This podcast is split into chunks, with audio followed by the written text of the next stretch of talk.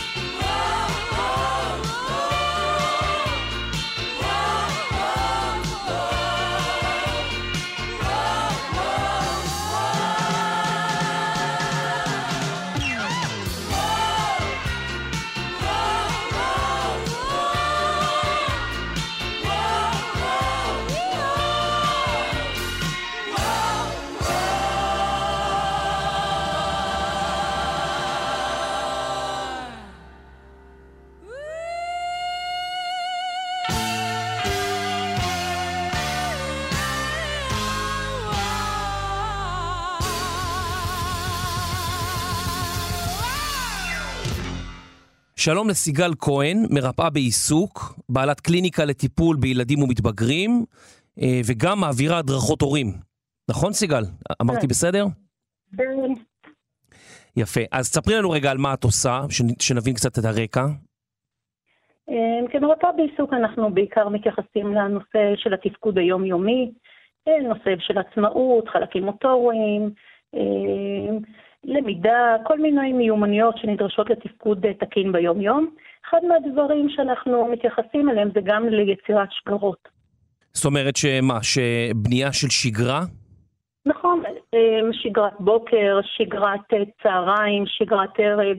אלו שגרות יומיומיות שגם בזמנים רגילים הרבה פעמים ישנם קשיים לכל מיני אוכלוסיות. ואנחנו מסייעים לאוכלוסייה אה, להתמודד עם שגרה שכאשר אנחנו רואים שהתפקוד בו הוא לקוי. עכשיו תגידי, אני יודע שהרבה הורים אה, לחוצים, ולפעמים הלחץ הזה עובר גם לילדים. מה הילדים מרגישים בתקופה הזאת עכשיו? תראה, בכלל, יובל, יציאה משגרה או זמן חופשי לכל הגילאים, למבוגרים, למתבגרים, לילדי בית ספר, בגיל הצעיר, יוצר לעיתים קרובות אי שקט, איזשהו חוסר נוחות. כמה מאיתנו גם בעיתות עיתות שגרה מתכננים לזמן חופשי אין ספור תוכניות, שאף לא אחת מהן היא מיושמת. ולכן אה, הרבה פעמים גם לתחושה, לתחושה הזאת שהיא לא מיושמת מלווה תחושת החמצה או חוסר מיצוי של הזמן. לכן בתקופה הזו שהמצ... שהמציאות שלנו כל כך משתנה, יוצרת, שגרה, אה, יוצרת איזשהו חוסר ביטחון, שגרה בידיעה של מה צפוי במהלך היום, מהווה איזשהו עוגן, זה נוסח ביטחון, תחושה טובה, יוצרת סדר לילד ובעיקר גם להוריו. אז איך אנחנו בעצם יכולים לבנות שגרה שהיא תעשה טוב בעצם גם לילד וגם להורים? אוקיי, אז אה, קודם כל אני רוצה אה, אה, עוד דבר אחד לציין בעניין הזה, שבעצם אנחנו רוצים להמיר שגרה שהופרה בשגרה מותאמת. זה מאוד קל להגיד את זה, אך לבנות שגרה שנכפתה עלינו ולשמר אותה זו מיומנות שדורשת, היא גם מיומנות מורכבת והיא גם דורשת איזושהי תגובה מהירה. אה, בשביל ליצור את השגרה הזו, יש פה קודם כל כמה פרמטרים שאנחנו צריכים לקחת בחשבון, שבמשפחה יש מגוון של גילאים, כשההורים נמצאים בבית או הם נדרשים לשלב את העבודה מהבית ושמירה על הילדים, זה מערך מאוד מורכב. בעצם איך ניצור את השגרה? נצטרך להקפיד על כמה כללים. הדבר הראשון, אני חושבת שיש להסביר לילד בשפה שהיא מותאמת לגילו אה, את המצב הנוכחי, להסביר את החשיבות ביצירת השגרה. שהילד ידע מה, מה עומד להיות היום, מה, מצ, מה מצפה לו, וגם ההורה ידע. בכל מסגרת יש שגרה ברורה, גם בגן, גם בבית הספר, וכולם פועלים בדרך כלל על פי מערכת אה, שעות מסוימת. וכאן אבל בעצם שמי שאחראי על השגרה זה ההורה, ולפעמים הילד או אח בוגר או מישהו מבוגר אחראי, ולא הגננת או בית הספר, ומה שאנחנו ננסה לעשות זה בעצם לבנות איזושהי שגרה דומה עד כמה שניתן לילד, ונשלב גם שיתאימו דברים ספציפיים לילד. טוב, אני יכולה לתת איזושהי דוגמה? כן, זה חשוב. בדיוק רציתי להגיד לך, אנחנו צריכים כמה דוגמאות אולי שיעזרו לנו, ההורים, להבין מה כדאי לעשות. אוקיי, אז למשל דוגמה לילד גן. אז דבר ראשון, גם לידי בית ספר הדבר אותו דבר. חשוב לנסות לקום בשעה קבועה, להתארגן, שהתארגנות הבוקר, כולל ארוחת הבוקר, תהיה בשעה הקבועה הזו. זאת אומרת, אם לבית ספר אנחנו קמים, אם, אם לבית ספר קמים בשש וחצי בבוקר, להמשיך להעיר אותם בשש וחצי בבוקר? אני לא חושבת שכדאי, אפשר פה לגלות גמישות, מה שמתאים לכל ילד או לכל משפחה, יש משפחות שיכול להתאים להם שמונה, אני חושבת שפה כן אפשר להפעיל שיקול דעת וגמישות. בתוך השגרה בכלל, זה אחד מהדברים שמאוד משמעותיים, זה להיות גמיש בה, אבל שתהיה שעה קבועה של קימה, שיחליטו על זה ביחד המשפחה, שלאחר מכן את כל ההתארגנות הבוקר, אחר כך לעשות איזושהי פעילות מוטורית כלשהי, אולי הליכה, ריצה, ריקוד, איזושהי פעילות בוקר להתחיל אותה בצורה כזו, לאחר מכן איזשהם משחקי קופסה. בכל בית יש הרבה מאוד משחקי קופסה. כן, אז רגע, לפני, לפני המשחקי קופסה, אז אני כן. חושב שחלק מההורים אולי לא יודעים מה, עכשיו נרד עם הילד להליכה, או מה בדיוק נעשה. יש שם המון סרטונים ביוטיוב, אה, גם ליוגה, גם להתעמלות לילדים, ואפשר גם להגיד חמש דקות, שבע דקות, 12 דקות, הכל יש, כאילו יש שם אלפי סרטונים, אפשר פשוט, פשוט כל בוקר לבחור איזשהו סרטון אחר, ואפילו מול הטלוויזיה, אם לא בא לכם לצאת או לרדת, או, אז אפשר מול הטלוויזיה רבע שעה 20 דקות לעשות אימון ממש טוב. זה רעיון מעולה. רעיון מעולה. זה כל משפחה, אני חושבת, שצריכה מאוד להתאים את מה שמתאים, את מה שמתאים לה, מה שהם מרגישים נוח. לא כולם אוהבים פעילות גופנית, יש כאלה שיעדיפו משהו אחר, אבל זה גם תלוי מה שמתאים להורה, אבל גם מה שתלוי מה שמתאים לילד. ויש ילדים במשפחות שיש ילדים שכן צריכים את הפעילות המוטורית בבוקר, ויש ילדים שפחות צריכים את הפעילות המוטורית. אז צריך להיות פה משהו מאוד גמיש בבניית השגרה. אוקיי, אז עשינו איזושהי פעילות מוטורית בבוקר, מה השלב הבא?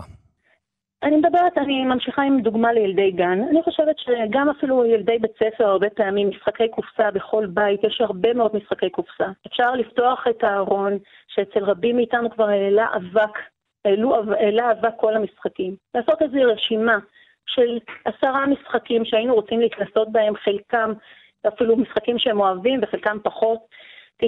ממש אפשר להתפלא ולראות עד כמה ילדים חוזרים ונהנים ממשחקים כאלו גם בבית.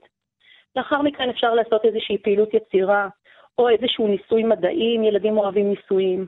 יש ילדים שאוהבים לאפות, גינון, או כל תחום אחר שיכול לעניין את הילד.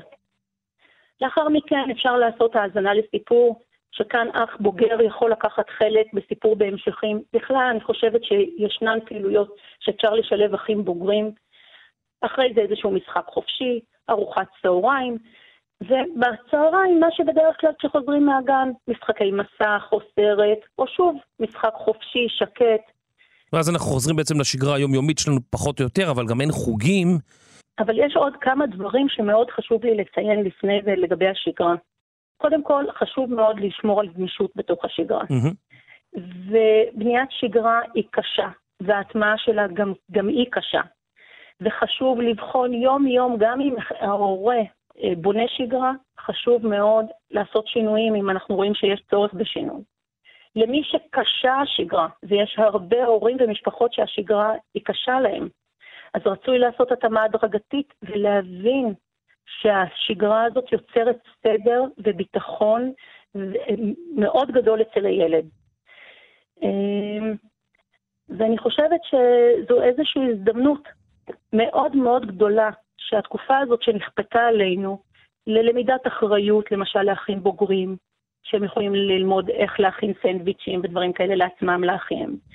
הזדמנות לפתח תחומי עניין, ללמוד למשל גיטרה, לקריאה משותפת. אני חושבת שכאן חייב להיות איזשהו שיח בין ההורה ל- לילד, ולחשוב על מה יכול להיות מעניין בשבילו. Mm-hmm. זו הזדמנות גם נהדרת שבסיטואציה של דחק כל כך משמעותית ליצור קרבה שהיא בעצם לא נמצאת ביום-יום.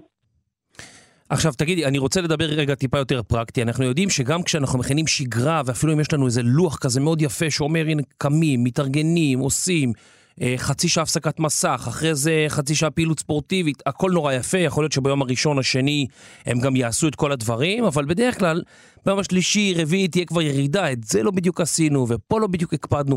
איך שומרים על זה לאורך זמן? ראשית, אני חושבת שהלוח הזה צריך להיות תלוי בבית באיזשהו מקום נגיש. לדבר מדי ערב על מה עומד להיות מחר. לדעתי כדאי גם לסמן, אם עשינו את הדבר הזה, לסמן שעשינו את זה. אנחנו גם יכולים לראות מה עשינו ואיך לשוחח על מה שנהנינו, מה נהנינו, ממה הפקנו, ממה פחות הפקנו. אני חושבת שהשיח על השגרה הוא מאוד משמעותי, וגם לסמן בלוח שאנחנו באמת מקפידים לשמור. כי כמו שאתה אומר, הדבר הזה יכול באמת מאוד להיות נזיל, ואנחנו נעבור למה שרובנו רגילים לעשות כאשר אנחנו בזמן חופשי או זמן פנאי ולמסכים. וכן חשוב שפה ההורה יחזיק את, ה, את הסיטואציה הזו. זאת אומרת, להיות אה, קפדנים, אם נראה שביום, נגיד ביום השלישי, הם פתאום לא עשו משהו אחד, לדבר למה לא עשית, וכן קצת להגיד, חבר'ה, נורא חשוב לנו שתשמרו את הלו"ז הזה. כן, אני חושבת שהתיווך למשמעות, למה חשובה השגרה, גם ההורה צריך להבין את זה וגם הילד. אני חושבת שברגע שהוא ירגיש שיש לו איזשהו סדר יום מאוד מובנה, הוא ירגיש הרבה יותר בטוח. כן, השגרה הזאת היא גם לנו, אבל היא בעיקר לילדים בסופו של דבר, זה מה שאת אומרת. אני אומרת אה, שזה גם וגם. אני חושבת שגם להורים. כשההורה יודע שבשעה מסוימת, כשהילד, כשאחד האחים יכול לשחק עם, ה, עם האח הקטן והוא פנוי לעשות דברים מהבית, זה גם דבר נורא משמעותי. אני חושבת שאנחנו צופ... כשישנה ציפייה, אנחנו יודעים מה עומד להיות, אנחנו מרגישים הרבה יותר בטוחים, גם אנשים מבוגרים וגם ילדים צעירים. לגמרי, לגמרי. אז uh, יש לי עוד uh, זמן לשאלה אחת, אני רוצה לשאול אותך, דיברנו על ילדי גן, uh, על מתבגרים. את עובדת גם עם ילדים uh, בוגרים, נכון? עד כיתה י"ב נכון, בעצם. נכון. מה אנחנו עושים עם, עם המתבגרים? הרבה יותר קשה לנו לשלוט על הלוח זמנים שלהם ועל התעסוקה שלהם ועל הדברים. כמה אנחנו צריכים להיות שם אקטיביים בהתערבות שלנו? אני חושבת שזה גם תלוי משפחה, ויש פה, ישנה חשיבות מאוד גדולה לשיח. מה היינו רוצים ואיך היינו רוצים לעשות, לנהל את, את, ה, את התקופה הזו. אמ, גם להסביר למתבגרים, אמ, אפילו ילדים שהם לקראת בחינות בגרות, איך הם הולכים לתכנן את הזמן הזה, איך הם, לבדוק איתם מה הם עושים, איך הם מתכננים שהדברים באמת יהיו ברי ביצוע. אני חושבת שדרך שיח אה, ולבנות משהו מאוד ייחודי לכל ילד וילד, זה מאוד יסייע. יש ילדים שיקחו את, ה, את לוח השנה ויצבעו להם את משבצות הלמידה ואת את, את, את מה ש, תחומי העניין שלהם. יש ילדים אחרים שיעשו את זה באופנים שונים, אבל אני חושבת שבדומה למה שביילדי גן, פה צריך גם להיות שיח. והאחריות צריכה לעבור אליהם וללמד אותם, זו גם הזדמנות שהתקופה הזאת היא מביאה איתה, זה ללמד את הילדים לקחת אחריות. נהדר. אז הנה, יש לנו אה, גם תקופה שהיא אה, לא קלה, אבל אפשר ללמוד המון המון בתקופה הזאת. אז אני מקווה שאנחנו ננצל את זה. אם עוד לא בניתם לוח זמנים עם הילדים, זה הזמן. סיגל כהן, איפה אפשר למצוא עוד מידע על הנושא הזה, שזה אתר שמרכז אולי פעילויות כאלה, או טיפים להורים? אני, ממה שאני רואה אה, באינטרנט יש הרבה מאוד, אה, ומפה לאוזן אני שומעת גם הרבה מאוד הורים שמתנסים, אה, אנחנו מנסים לבנות כל מיני שגרות מותאמות לילדים. אני חושבת שהדברים הם נמצאים בכל, נמצא, המידע נמצא בכל המדיה. יופי. סיגל כהן, תודה רבה על השיחה. ומה, שיהיה יום נעים. תודה, ביי. יום טוב. שנעבור את התקופה הזאת בקלות. הלוואי, הלוואי. ביי. היסטוריה לילדים עם יובל מלכי. הסיפורים הטובים בהיסטוריה.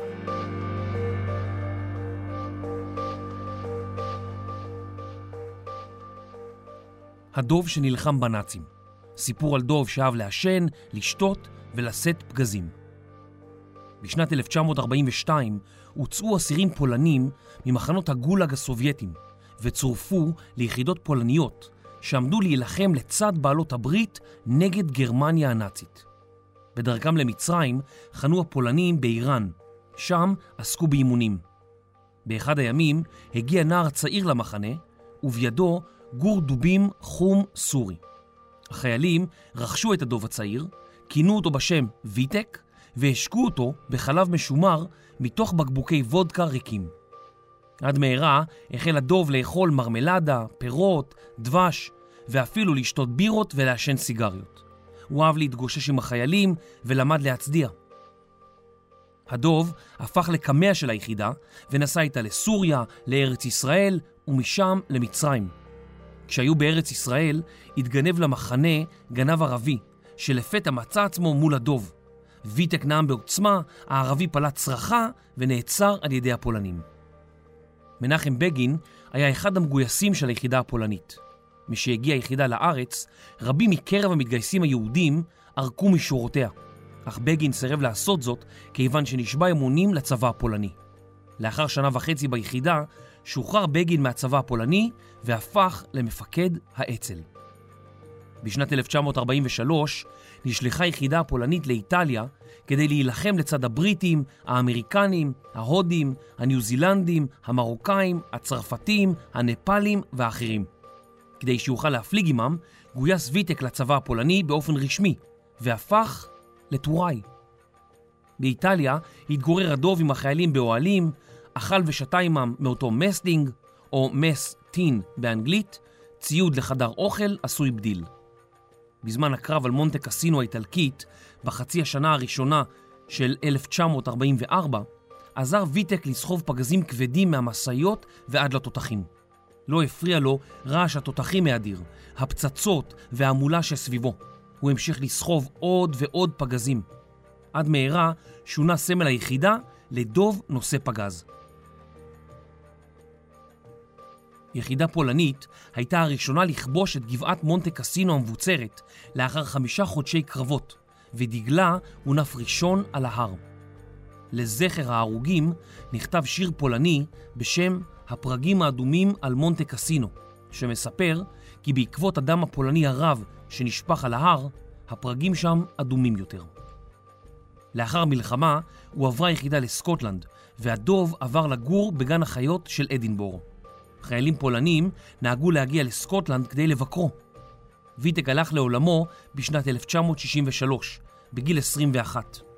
לזכרו של הדוב מוצבים כיום לוחות זיכרון ופסלים רבים בפולין, באנגליה, בסקוטלנד ובקנדה. ככה זה שאתה דוב שאוהב לשתות אלכוהול, לעשן ולהילחם בנאצים. לא שוכחים אותך. ואולי זה בכלל מפני שהוא מזכיר בצורה מוזרה את ווינסטון צ'רצ'יל?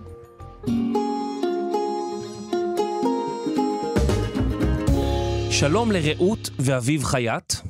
תגידו לי שלום. יפה. שלום. אתם, אה, אתם מפתח תקווה שתיכן, ואתן לומדות אה, בעצם בחינוך ביתי, אתן לומדות בבית מהגן, נכון? נכון, עכשיו, אביב, את בת 12 ורעות 13 וחצי, אני צודק? נכון. יפה. אה, בינתיים אני, אה, אני אה, על הגל, מה שנקרא. אז אה, תספרו לי רגע, איך זה... עכשיו פתאום יש המון ילדים שככה פתאום הם נכנסו למין שגרה חדשה וצריכים ללמוד בבית, ואולי אף פעם לא ממש עשו את זה. איך זה ללמוד בבית? איך מצליחים ללמוד בבית? יש המון הסחות, יש מחשב, יש טלפון, יש אה, נטפליקס, יש מיליון הסחות דעת.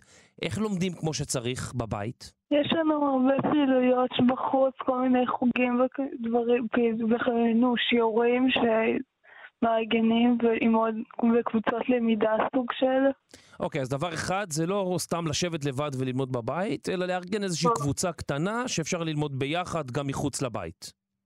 נכון. אוקיי, טיפ טוב. מה עוד? אמ, אז פשוט צריך ללמוד דברים בדרך שמעניינת אותך, ללמוד דברים דרך דברים שמעניינים אותך. אמ, כאילו, אנחנו לא יושבות עם כזה ספר של אה, כיתה ועושות שיעורי בית, אה, אנחנו לומדות דרך דברים שאנחנו אוהבות, דרך דברים שמעניינים אותנו. אמ, למשל, אה, אם אני רוצה ללמוד אנגלית יותר טוב, אני קוראת ספרים באנגלית. אמ, וכל מיני דברים כאלה. אבל מה, אין, אה, אין מבחן אחר כך שבוחן אתכם על אה, כל מיני פרזנט סימפל וסימפל פרפקט ופרזנט זה, כל הדקדוק האנגלי? Um, אין מבחן, אבל אני יודעת שאני כן יודעת את הדברים האלה. אני למדתי אותם, um, ואני יודעת את זה. אוקיי, אז אתם באמת לא יושבות עם ספר ולומדות. אה, מה עוד? איך, אה, איך אתן מכ- מכריחות את עצמכן לשבת וללמוד ולא סתם, לא יודע מה, לצאת החוצה ו... או לשחק בטלפון שלכם? אנחנו לומדות דברים שמעניינים את, אותנו, אז אנחנו לא צריכות להכריח את עצמנו, אנחנו רוצות לעשות את זה. הבנתי, זאת אומרת, אתן ממש רוצות ללמוד. כן. מישהו שם מאחוריכם עומד ומחזיק אקדח, או שהכל בסדר? הכל טוב. אה, טוב, זה נשמע מאוד מעניין. אז אה, מה עם הסחות דעת? לפעמים בטח הדעת שלכם מוסחת, או, ש... או שיש ימים שאתם קמות בבוקר, ובטח לא בא לכם ללמוד היום. אמ, נכון, אבל אה, אפשר להגיד את זה גם על בית ספר, זה תמיד יש הסחות דעת, אבל כאילו, כאילו מתמודדים איתם, וגם כאילו הפעילויות שלנו הן מרווחות, אז לא, אין לנו לחץ, אין לנו, כאילו, אנחנו יכולות ללמוד מתי שאנחנו רוצות, ואיך נוח לנו באותו זמן. הבנתי, אז אתם בעצם, אה, אין, הלו"ז הוא לא צפוף, זאת אומרת, זה לא שאתם קמות בבוקר ויש לכם ממש לו"ז כזה בשבע וחצי עושים ככה, בשמונה וחצי ככה, או, שזה, או שכן יש לכם משהו כזה? ממש לא. כן, יש לנו פעילויות קבועות, ב, נגיד בשבוע אה, בקבוצות למידה וזה, אנחנו לומדים בשעות קבועות ובימים קבועים, אבל זה מרווח הכל ואין לנו לילוז ממש קבוע. אבל אפילו הערב שלפני, לא הכנתם לכן מה שאתם הולכות ללמוד ביום למחרת? Um, לא תמיד. לפעמים כן, לפעמים לא. זה... כן, לא תמיד, אנחנו רוב הזמן לעשות את זה. הבנתי, זאת אומרת, אתם יכולות לקום בבוקר ולהגיד, היום אני רוצה ללמוד אנגלית, ופשוט לשבת ולקרוא ספר אה, מגניב כזה באנגלית? כן. אוקיי, ומה עם חשבון? איך לומדים ככה חשבון? כי אני לא מכיר מי שאומר, וואי, בא לי לפתוח ספר מגניב כזה, כיפי בחשבון. כן. אמ, חשבון אנחנו לומדות עם, אמ, עם מורים פרטיים. גם נגיד אנגלית אנחנו לומדות דרך אה, שיעורים פרטיים, אבל את השאר אנחנו אמ, לומדות לבד, איך שכאילו, איך שיוצא. איך, איך אתם לומדות ביולוגיה נגיד? עם איזה, עם איזה ספרים או סרטים או מה? אה, ביולוגיה אנחנו לומדות um, דרך רפואה סינית, שזה דבר שעניין אותנו, אז למדנו דרך זה ביולוגיה בקבוצה. וואו, אז אתם uh, כל פעם מוצאות איזשהו נושא אחר שמעניין אתכם ודרכו לומדות על הנושא. Uh, מאוד מעניין. זאת אומרת שלמידה ביתית זה לא סתם לשבת ובין שבע לשתיים ל- ללמוד, אלא זה לחפש מה מעניין אותי ודרך זה ללמוד על משהו uh, בעולם שלנו. כן, בדיוק. אוקיי, עכשיו ילדים שיוצאים עכשיו מהבית ספר וככה מחפשים את עצמם, יש לכם אולי איזה טיפ או שניים שהייתם יכולים לתת להם לגבי כן. התקופה הקרובה או הלמידה כן. בבית? כן, תשתדלו כן למצוא משהו להתעסק בו, אמ, ולא פשוט אה, להיות בבית, אלא למצוא דברים שמעניינים אתכם ולהתעסק בהם, או אה, ללמוד דברים חדשים. אמ, כן לשים לעצמכם מטרות לכל יום, מה אתם רוצים לעשות, אה, ומה אתם כאילו רוצים ללמוד או משהו אחר. אוקיי, זאת אומרת הצבת מטרות כזה בתחילת היום, להקדיש איזה רבע שעה כזה ולחשוב רגע מה אני רוצה להשיג היום. לא ישר אה, לפתוח את המחשב, להתחיל לעבוד, אה, אלא גם השלב התכנוני הוא מאוד חשוב פה. וגם לא ישר לפתוח את המחשב ולשחק בפורטנייט, כאילו, לשים בתחילת כל יום מטרה וכאילו לפעול בשביל זה. אתם משחקות פורטנייט? לא. הבנתי. יש לכם טלפונים סלולריים? אה, כן. ואתם לא מוצאות את עצמכם שבא לכם לגלוש בטלפון ככה באמצע היום, או באמצע שאתן לומדות? כן, ברור שכן, זה כאילו, זה כן קורה, אבל אנחנו משלבות את זה עם שאר הדברים, אנחנו לא רק בטלפון כל היום. הבנתי. זאת אומרת, השני טיפים העיקריים שאני לוקח מכם זה אחד, לא להיות לחוצים מדי. כאילו, גם אם אתם באמצע פתאום הלימודים, רגע בטלפון או משהו, לא קרה כלום. ומצד שני, כן למצוא איזשהו משהו מעניין ולרוץ איתו קדימה, אם יש איזה נושא שמעניין אתכם, היסטוריה או משהו כזה, לכו עם זה, ת- תלמדו, תקשיבו, תמצאו את הדברים המעניינים. לא לשבת ולשמוע הרצאה משעממת של שעה, ואז להגיד אה, זה משעמם, כי זה משעמם. אמ, כן, בערך כן. זאת אומרת, אתם לא הייתם בבית ספר אף פעם? כאילו, אף פעם לא הייתם במסגרת של בית ספר. לא, אף פעם לא. הבנתי. ולא היה בא לכם לנסות לראות מה זה ללכת לבית ספר עם המון uh, תלמידים אחרים? לפעמים אתם לא שואלות את עצמכם כאילו, אם היה בא לכם ללכת לבית ספר? אמ, כשהייתי קטנה יותר עשיתי את זה מלא, אבל עכשיו כאילו אני מבינה שדי טוב לי איפה שאני, אמ, ולא, אני לא כל כך מחפשת את זה. אוקיי, זאת אומרת שאתם uh, במקום טוב. אז uh, תודה רבה על הריאיון, וזהו, לכם השגרה לא משתנה כל כך, נכון? כאילו, אתן uh, ממשיכים ברגיל. אמ, חלק מהחוגים שלנו כן התבטלו. אמ, אבל כן, בערך אנחנו ממשיכים בשגרה.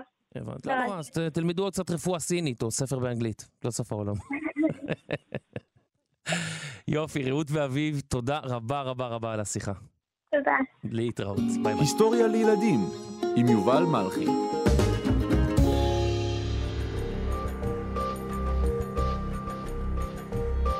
הסיפורים הטובים בהיסטוריה.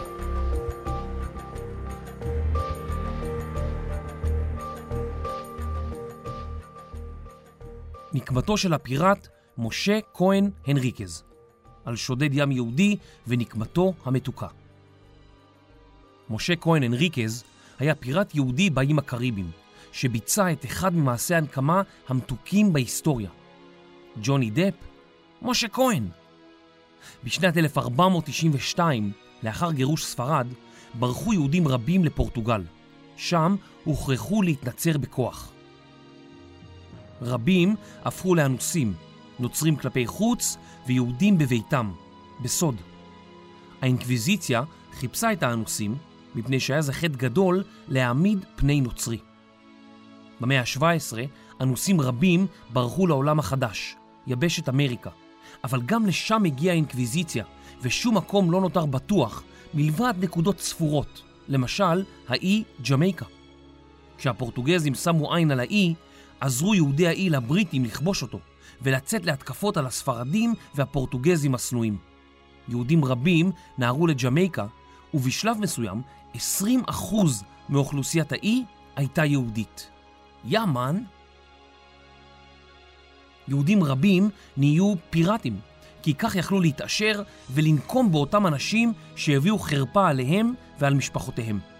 הפיראטים קראו לספינותיהם על שם גיבורים תנכיים, כמו שמואל הנביא, אסתר היפה ומגן אברהם.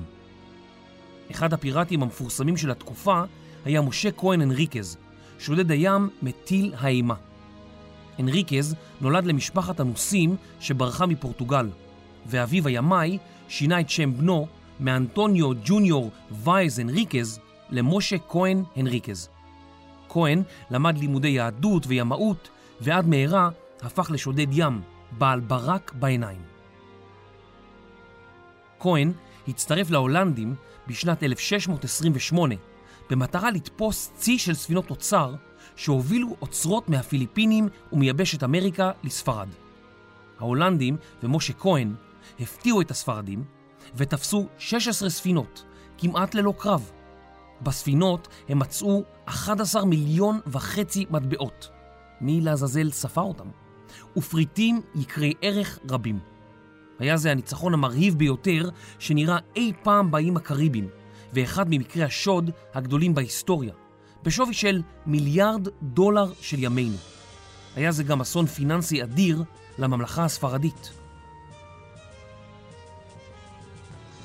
לאחר הקרב עזר הנריקז ליישב יהודים בברזיל ואף הקים לעצמו ממלכה קטנה על אי, לא הרחק מחופי ברזיל.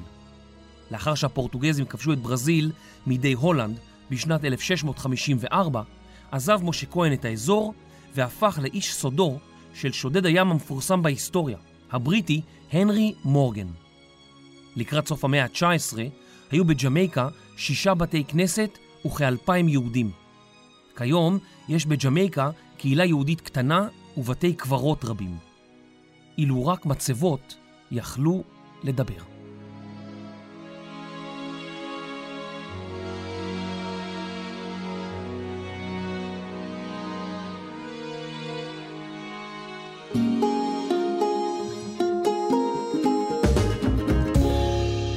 שלום לסיגל. שלום וברכה. את אימא לשלושה ילדים ממרכז הארץ. נכון. אה, בואי ספרי לנו קצת על המצב, איפה זה תופס אתכם, איך אתם אה, מתכוננים, מה אתם עושים בשביל לעזור לילדים לעבור את התקופה. אז uh, כפי שציינת, אני אימא לשלושה ילדים, שלושתם, שלושם ילדים בגילאי בית ספר, כיתה א', ג' וה'. בנים? ושני בנים ובת אחת. Mm-hmm. ובעצם אה, אנחנו החלטנו שאנחנו נתמודד אה, עם המצב אה, בכמה רבדים. אז הרובד הראשון הוא באמת הרובד החינוכי, מתוך איזשהו רצון כן לשמור על שגרה ולהוציא אותם מהמסכים באופן גורף. אז החלטנו שנרכוש חוברות ודפי עבודה. כל מיני פעילויות שישבנו ובנינו באיזשהו לו"ז מאוד מאוד מסודר. אה, ישבנו, עשינו ישיבה משפחתית שהילדים היו מן הסתם חלק, אה, וממש בנינו גם לפי הרצונות שלהם וגם לפי השגרה שאנחנו חשבנו לנכון אה, איזשהו יום שגרה יומית שמתחילה כמו ביום רגיל מהתארגנות ורובד לימודי, ובהמשך גם פעילויות שהן יותר שקש... שקשורות לפאן, אם זה פעילויות יצירה שהלכנו וקנינו ובעצם דברים שהם יכולים לעשות, פעילויות ספורט שהם מאוד מאוד מחוברים לזה, ויש להם המון חוגי ספורט, שכמובן גם החוגים כולם התבטלו, כן. אז לשמור על uh, איזשהו סדר יום של, uh, uh, של ספורט. גם אז רגע, אז בואי ש... ממש תפרטי לי את זה נגיד. מה אומר הלו"ז uh, למי אצלך נגיד ילד גדול בכיתה ו' אמרת? כיתה ה', כן. כיתה ה', אז איך נראה הלו"ז שלו? אז קודם כל הלו"ז הוא זהה לכולם, גם כדי לשמור על, אה, בבית אה, על איזשהו סדר. Mm-hmm. קבענו שהם מתעוררים בשבע בבוקר כרגיל כמו שהולכים לבית ספר, קמים, מתארגנים, הם מתלבשים ממש כאילו הולכים לבית ספר. קבענו שהבית הופך להיות בית ספר דיגיטלי. ובאמת משמונה עד עשר וחצי יהיה פעילויות שהן, ועבודה שהיא יותר ברובד החינוכי. אה, בין אם זה, כמו שאמר, ציינתי, חוברות ודפי עבודה ומשימות באופק, שזה האלקוט הדיגיטלי שפתחו אה, כן. לילדים למשימות. אה, אחרי זה בעשר וחצי לעשות הפסקת אוכל, ממש כמו שיש להם בלו"ז בבית ספר, עד השעה 11. ב-11 לבוא לעשות איזשהו זמן חופשי, שהוא זמן של יצירה ומשחקים וזמן כזה יותר רגוע למשך שעה. אחרי זה לעשות קצת אה, משחקי ספורט. אה, הילדים חייבים אה, לנוע ובאמת להניע את עצמם, מאוד מאוד חסר להם החלק של הספורט.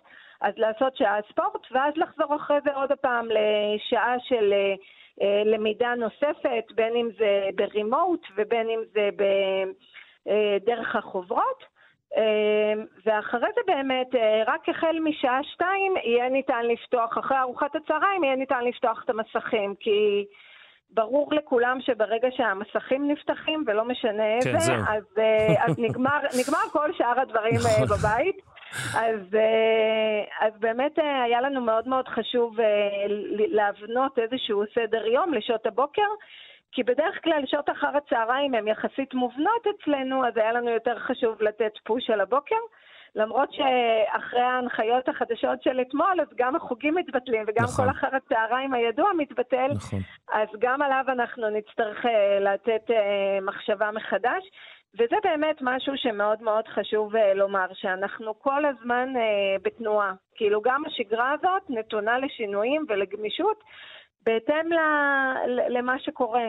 אז ממש גם צבענו אה, חלקים, למשל אה, ביום אה, שני לעשות סרט משפחתי עם פופקורן ושנזמין מה-VOD למשל. או לחילופין יום אחר ללכת לעשות באולינג ביתי כזה. כל מיני משימות כאלה שישבנו ובנינו. ושוב, אה, ננסה להתמודד עם זה עד כמה שנוכל. כן. אה, יש, יש, כמה, יש כמה בעיות שאני רואה. אחד זה שהסבא וסבתא באמת צריכים לשמור על זה שהם לא יהיו במסכים עד שתיים, אם הילדים נכון. הם אה, פתאום, מישהו, רגע, יש לי איזה משהו חשוב, יש לי פה, אז הסבא וסבתא הופכים פתאום להיות המחנכים, שזה ממש לא התפקיד שלהם. ודבר שני זה כן. שאנחנו יכולים לשמור שגרה, יופי, יום ראשון, שני, אבל בדרך כלל אחרי היום השלישי, רביעי, פתאום תהיה לנו איזושהי ירידה, אז יתחילו להתגלות uh, משברים, אני חושב, גם אצל הילדים. גם אצל ההורים. אז בהחלט כן. אה, אנחנו צופים לשבירה של השגרה הזאת, אנחנו לא, אה, בסופו של דבר הילדים הם גם לא רובוטים, הם ילדים, וכמו שלנו לפעמים נמאס, אז גם להם אני מניחה שיגיע הרגע. Uh, בגלל זה אני אומרת שאנחנו מנסים לשמור על גמישות מחשבתית, וכל יום ביומו אנחנו ננסה לשנות את, ה, את השגרה הזאת בהתאם, uh, בהתאם למצב שלהם גם. חשוב לשמור בעיניי כמה שיותר גם על שגרה לימודית, גם על שגרה ספורטיבית, גם על שגרה באמת של יותר יצירה וזמן של שעשועים ודברים... מיוחדים, שאולי ביום-יום פחות יש זמן לעשות. כן. אבל אה, כן, לנסות להיות גמישים, שאלוהים יעזור לכולנו, שנצליח ל... שנצליח המשפט אה, האחרון שלך. כן, זהו, זה. באמת, זה מצב קשה, אתה, אתה לא יודע, אמרתי לאשתי, אנחנו נעבור את זה יום-יום. זאת אומרת, נעבור יום, בדיוק. נדבר על היום הבא, נעבור יום, כי זה קשה, אתה מסתכל ארבעה-חמישה ימים קדימה, אתה אומר, אלוהים ישמור, זה איך... איך שורדים תקופה, אה, גם כן. עבודה, גם אסור סבא וסבתא, כאילו זה, רגע, שנייה, מישהו צריך להבין שזה מצב שהוא כמעט בלתי אפשרי להמון אנשים. אז אז אה, הדבר היחיד שהסברנו להם באמת עם הסבא והסבתא זה שהם ישתדלו כן לשמור על מרחק ולא לחבק ולנשק כמו בדרך כלל, כן. ושהם יכולים אה, אה, לקרוא מהחדר כל אחד אה, אם הוא צריך משהו ועזרה, אבל, אה, אבל באמת לנסות, אה, אבל בלי מבוגר אחראי זה לא היה קורה. אז, אה, אה, זה גם לא אחראי להשאיר ילדים קטנים בלי מבוגר בדיוק. אחראי, זה בכלל זה. בהחלט כן. בסדר גמור, אז הבנו, אנחנו גם ננסה ליישם את מה שלמדנו ממך, ובואי נדבר אולי בשבוע הבא ונראה איך איך הולך. בהחלט כן, תודה רבה לכם. תודה רבה, סיגל, תודה רבה ובהצלחה. יום טוב. יום טוב. יפה, אז חזרתם אלינו. אני רוצה לדבר איתכם קצת על שגרת חיים ולהמליץ לכם על כל מיני המלצות. קודם כל, אפשר להאזין יחד עם הילדים לפודקאסטים, אפשר לשמוע אותם בהליכה, לוקחים רמקול, שומעים פודקאסט, אפשר לעשות הליכה מחוץ לבית, או אפשר בבית לשבת, לצייר קצת ולשמוע פודקאסט. באתר podcastim.org.il אפשר למצוא מגוון פודקאסטים לילדים, וגם כמובן בכאן תאגיד השידור אפשר למצוא את הפודקאסט שאני משדר, היסטוריה לילדים. אז תראו, התקופה הקרובה היא לא חופש גדול, ולא תקופה שבני נוער צריכים להישאר במיטה עד הצהריים. זה לא טוב לא להם ולא לנו ההורים. הם וגם אנחנו חייבים לשמור על שגרה כלשהי. מומלץ לקבוע כללים ואז לעבוד לפיהם. וחשוב לזכור שהתקופה הקרובה מלחיצה, ולכן כדאי לתת לילדים גם זמן לפרוק את מה שהם מרגישים, לדבר איתם בלי שהטלפון הנייד, כל הזמן אנחנו מסתכלים גם עליו, לזרוק את הטלפון קיבינימט ולשבת עם הילדים ולשמוע אותם. צריך זמן למשחקים עם הילדים, אולי תוך כדי משחק הם יספרו לנו, וצריך גם זמן שיהיה לנו כיף. עכשיו, כשמדברים על מסכים, צריך לזכור שיש מסכים אקטיביים ומסכים פסיביים. אז רוב האנשים, כשמדברים על uh, עבודה עם ילדים, ממליצים על שעות השכמה קבועה, שעת השכמה קבועה. Uh, לא חייבים ב-6 בבוקר, אפשר גם 7, אבל לא יותר מזה, כי אחר כך פשוט הלילה נמשך עד אינסוף, הילדים לא הולכים לישון, ואז ההורים שעבדו כל היום וטיפלו בילדים כל היום מאוד עייפים. ולכן 7 בבוקר זה שעות השכמה סבירה בהחלט. יש הרבה מאוד אתרים חינוכיים שהם גם כיף לעבוד מולם, שזה המסך האקטיבי. אתרים כמו אופק, עשר אצבעות, הסוד של מאיה לגיל הרך, ואפילו אתר באנגלית, Kangi Club של הלן דורון, ויש עוד המון אתרים שכאלה. אפשר לתת לילדים משימות, כמו למשל בגוגל מפות. הם ימצאו את עיר הבירה של איסלנד, אז הם במחשב, מסתכלים על העולם, על כדור הארץ, מחפשים את עיר הבירה של איסלנד, תוך כדי זה הם רואים איפה נמצאת איסלנד, איפה היא ממוקמת, ואז הם יכולים לדעת עוד ועוד, הם אוספים המון ידע והמון מידע, שהוא לא קשור רק למשימה הספציפית שנתתם להם. אפשר לבקש מהם למצוא שמות של שלושה אוקיינוסים, למצוא שמות של שתי מדינות בדרום אמריקה, שמות של ארבע נערות בישראל, או למדוד מרחק. אפשר למדוד מרחק בין ערים בעולם, ואפשר להגיד להם שינסו גם להגיע למקומות אה, מרוחקים. למשל, למצוא איך מגיעים מתל אביב לאיסטנבול. כמה זמן לוקח לנסוע באוטו אה, מתל אביב לאיסטנבול. כמובן שזה לא אפשרי, כי צריך לנסוע דרך סוריה, אבל תיאורטית הם פתאום לומדים את המרחקים. לומדים שלהגיע לסופיה, בולגריה, זה נסיעה של אה, אולי אה, 20 שעות, ולדמשק זה 4 וחצי שעות מתל אביב, זה כמו המרחק פחות או יותר לאילת, ולפריס זה 50 שעות נסיעה באוטו. אז גם את הנסיעות האלה אפשר לעשות, כמה זמן לוקח מירושלים לדמשק. אה, הרבה משחקים עם גוגל מפס בהחלט יכול להיות מעניין, וגם אפשר להגיד להם, תכינו שאלון, תכינו חידון לכל המשפחה, ואז הם מטיילים בגוגל מפס עם מטרה, תמיד צריך מטרה. אז הם מטיילים בגוגל מפס, הם מכינים, אוספים מידע, ומכינים ממש חידון לערב. אפשר לתת לילדים לשחק משחקים שמצריכים חשיבה, כמו למשל משחקי פיזיקה. אתם יכולים לחפש את המונח בגוגל, משחקי פיזיקה, ויחד עם הילדים אפילו לשבת ולראות איך פותרים דברים, איך בונים גשר מיוחד, איך עושים כל מיני דברים שמפעילים את המוח. אפשר אה, להחליט ששעות ספציפיות אפשר לצפות בתוכניות טלוויזיה, אפילו בסרטים מצוירים, אבל באנגלית. אז אנחנו צופים בסרט מצויר, נחמד, אבל באנגלית, וכך אנחנו גם קולטים כמה מילים באנגלית, זה מאוד נחמד. הילדים אולי התנגדו בפעמים הראשונות, אבל באמת, תוך uh, שבוע, שבועיים הם קולטים אנגלית, יכולים לצאת מהתקופה הזאת עם אנגלית נהדרת. אפשר להקציב שעה לבישול מאכל חדש או אפייה יחד עם הילדים. אתם יכולים לחפש בגוגל מתכונים לילדים. יש מתכונים שלא דורשים אפייה או התעסקות עם אש. אז בהחלט הילדים יכולים להכין משהו עם ג'לי, משהו עם ביסקוויטים. אפשר להגדיר זמן מסוים לצפייה בתכנים של משרד החינוך או של הטלוויזיה החינוכית, יש שם כל מיני דברים מיוחדים לילדים. חשוב לנו גם שהילדים יהיו עסוקים פחות או יותר באותם זמנים, מפני שחשוב לשמור על שעות שקטות אם הילדים מנסים להתרכז. אם ילד אחד מנסה להתרכז וילד אחר משחק בדיוק ב Xbox או בווי או רואה טלוויזיה בקול רם, זה יכול להקשות על הילדים האחרים. חשוב לנסות לבנות מערכת שעות עם הילדים, את זה אתם אה, בטח תשמעו בשיחות שלנו גם עם הילדים וגם עם המומחים. אתם יכולים להוסיף או להחסיר דברים תוך כדי, עובר יום, תראו איך כדאי לשפר, איך כדאי אה, להתאים את המערכות ובאמת להיות גמישים.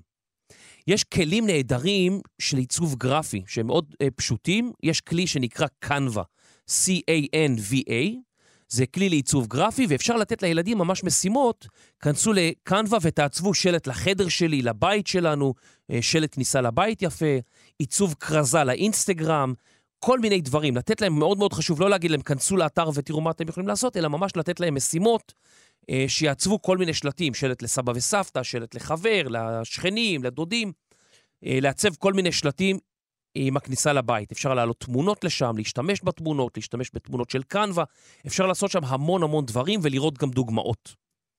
אם יש חורשה או אזור מבודד בטבע, אפשר לקחת את הילדים שם, לא צריך הרבה, אפשר לתת לילדים סתם להסתובב, לראות כמה צמחים הם יכולים למצוא, כמה פרחים, לצלם, זה דבר נהדר להשתמש בטלפון לצילומים, אז גם אתגרי צילום, משימות צילום. אה, אפשר להגיד להם אה, לעשות וידאו, לעשות ממש סרטון וידאו, להכין תסריט, וממש לצלם סרט וידאו שלם.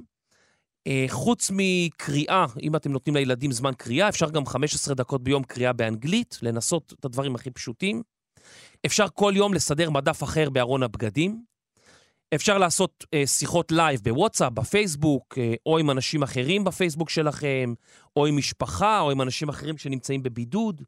ויוטיוב הוא מקור נהדר לכל מיני סרטונים, לעשות יוגה, אפשר לכתוב יוגה לילדים. 15 דקות, יוגה לילדים, ואתם עושים ממש יוגה לילדים, עושים ספורט. יש אה, ספורט לילדים 15 דקות, יוטיוב גם יודע לתרגם את זה ולתת לכם סרטים באנגלית. של מדריכי ספורט לילדים, שממש עושים פעילות של רבע שעה, ככה שממש אה, אפשר להקדיש לזה זמן. אני הייתי ממליץ אה, לפחות בין חצי שעה לשעה של פעילות ספורטיבית ביום. הילדים אוכלים, הם גדלים, יש להם המון אנרגיה, יש להם המון מרץ, חשוב גם להוציא את זה. ובכל אופן, אני אשמח מאוד לשמוע על עוד רעיונות שיש לכם. תמיד מוזמנים לכתוב לנו. אה, יש לנו גם קבוצה בטלגרם שנקראת היסטוריה לילדים, שאתם יכולים להיכנס לשם ולשמוע על פרקים חדשים שיוצאים, אירועים שלנו. אז תמיד אה, נשמח לשמוע מכם.